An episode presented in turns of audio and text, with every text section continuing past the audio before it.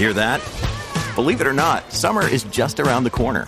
Luckily, Armor All, America's most trusted auto appearance brand, has what your car needs to get that perfect summer shine. Plus, now through May 31st, we'll give you $5 for every 20 you spend on Armor All products. That means car wash pods, protectant, tire shine, you name it. Find out how to get your $5 rebate at armorall.com.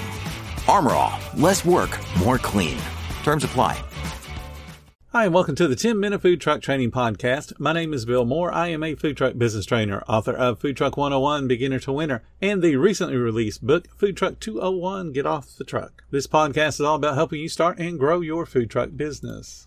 Every once in a while, people ask us about how do you check out a builder? Who's the best builder? How do I go about figuring out who the best builder is? So let's talk about that today. Building a food truck is not a regulated industry. Anyone with a teeny tiny bit of skill can make a website and call themselves a food truck builder. There's no special licenses, there's no certifications to get to become a food truck builder. All you need is a collection of tools, and hey, you're a builder too. Fancy websites certainly do not reflect the skills of a builder. Even if they have some building skills, they may lack design skills, leaving you with a hard to work and extremely tiresome build. So, what should you look for in a builder? First, where do they get the actual trailer if you're looking at a trailer builder? All newbie builders do not build their own trailers. They get cargo trailers, convert them into a food trailer. You want a builder that builds their own trailers. You don't want any double talk about, yeah, I haven't built to my specs. No, you don't. You buy whatever they got. Because if you had them built to your own specs, you'd be building them yourself. So you want a builder that builds their own trailers. It takes away the excuse that, hey, you need to talk to the company that built the trailer. I had nothing to do with that roof and, and the seals and stuff.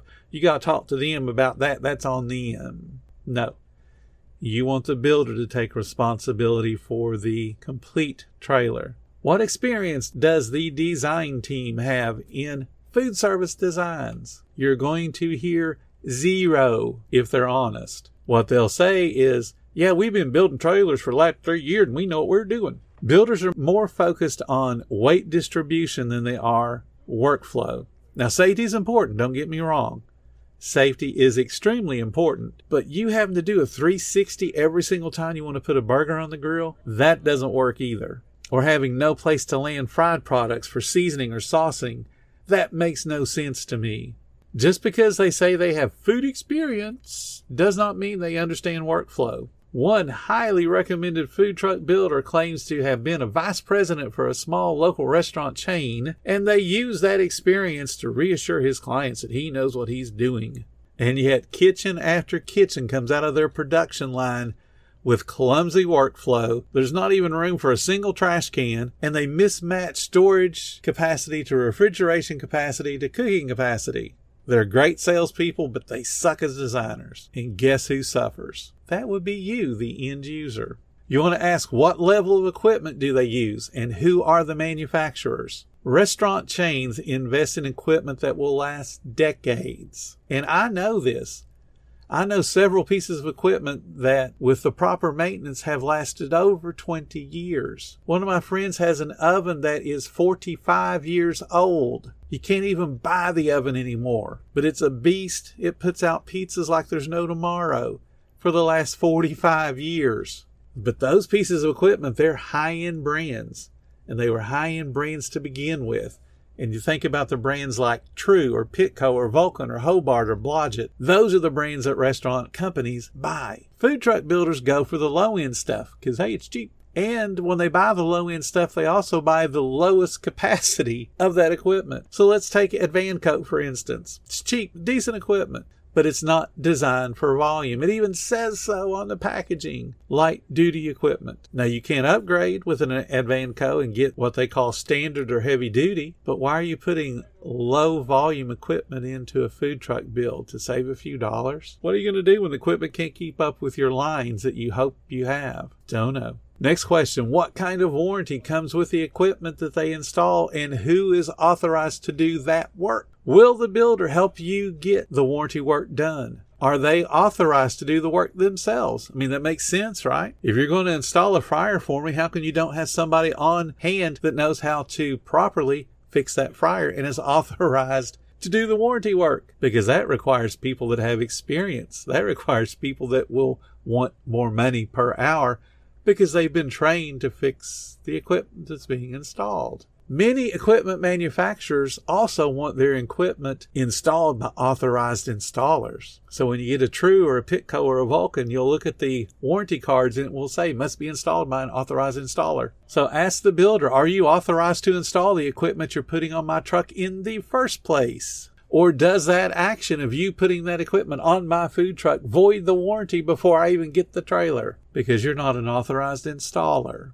And then here's the most difficult question that a food truck builder does not want to answer. What will my deposit be used for? You want your deposit to be used to buy the materials at today's price that will be used in your build. This ensures there's no weasel worded contract about the cost of materials are going up because of COVID and we may have to charge you extra 15% during the build process. That alone tells you the builder has a cash flow issue. They're using your deposit to finish somebody else's build. And then when your turn in their production line comes up, they've got to sell another trailer to somebody and get a deposit out of them to buy the material to get yours started. And that's not at the prices that you had today. It's at the prices that are in the future. That's why they need that price increase clause in their contract because they're not carrying inventory. They are working off of their own cash flow to keep their business afloat. That's not your problem. If I put $20,000 down on a truck today,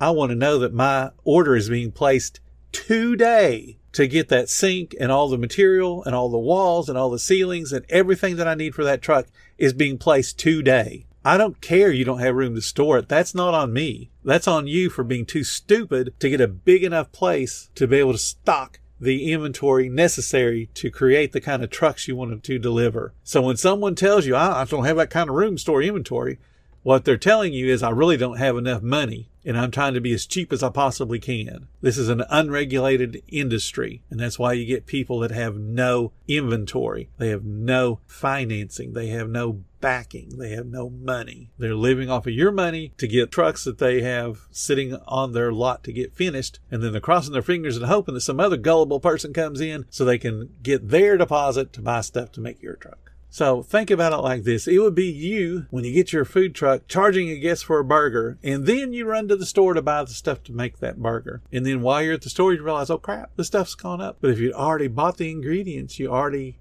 can confidently know your price is profitable. But if you don't have inventory sitting, you got to have that weasel word clause in there. But hey, stuff goes up because I can't help it. It's all because of COVID who are some of the local trucks that are still in operation that I can go check out? Now, the builder's going to refer you to reviews and recommendations because they don't want you going and seeing their builds. Or if they do want you to see the build, it's going to be one that cannot possibly have been in operation very long. And those do not matter. Reviews and recommendations come during the euphoria of, I just bought a brand new trailer. Look, it's beautiful. Oh, look, I love it. The builder was so cool. So the wrap is everything I thought it would be. What matters is how does the thing age? To see how the build holds up over time. That matters to you. I'm sure you can tell the difference in dirt coming from the owner not caring about the business and the difference in the lack of standards from the thing being built by a cheapskate or someone that had no talent. So you're looking at buckled walls and buckled ceilings, missing rivets, an improperly seated window, doors that don't shut right because they're offset a little bit. There's leaking around the vent hoods because they don't seal things. They don't know what they're doing.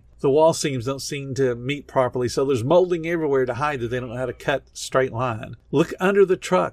Look for welds. Check out the propane or generator cages. Look at the welds. Is it rusted? Is it painted? Did they put any kind of care and concern into the assembly process? Those are signals to tell you, yeah, that's a good builder, or no, this is somebody I need to leave and never see again. Ask the current owner of the food truck that you're visiting about any issues that brought them back to the food truck or food trailer builder. Now remember, the builder is likely sending you to somebody they are reasonably confident is going to say good things. So while you're talking to this owner of the food truck, you're going to say, Hey, dude, do you know anybody else that owns a food truck or food trailer that these guys built? I would like to go see that one. Chances are they probably know at least one other person and you want to go visit that one, the one that wasn't recommended to you by the builder. Let's go see what they got to say. And if it has been a while since they bought that trailer, that'll give you honest information to base a good decision on because you can see how the thing aged. Got to know how it aged. You should also ask about financing options. And you definitely want to seek your own financing because you probably are going to get a better deal. Now make certain I'm going to stress this, make 100% certain that the financing option you go for does not require a single payment until you have the truck or trailer in hand. You should never be paying for something that's being built. This forces that builder to have to hustle. It also forces the builder to only build things as they can, not to sell as many as they possibly can and back themselves up six months or eight months. That's irresponsible. Because you see, if the finance company doesn't release all the funding and then require a payment from you until the thing is in your hand, guess what the builder has to do? They have to go faster. They have to get the thing built on time so they can get the money to pay the employees that are doing the building and then to be able to use the profit on that to buy more material to buy the next truck rather than depending upon somebody's deposit to get material to buy a truck they've already got on their assembly line.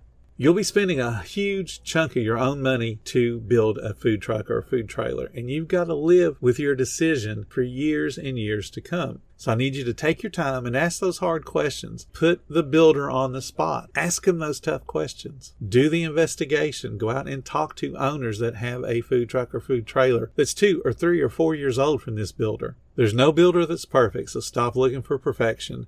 And honestly, there's not a quote unquote best builder either. And why do I say that? Because the industry is unregulated. There's no one coming in to check them out. There's no one inspecting them like your food truck is going to be inspected. There's no one coming in to make sure that their mechanics and other people are certified. So please do your homework. I don't want to see you spending a bunch of money and then eight months from now have nothing in your hand except you made eight months worth of payments.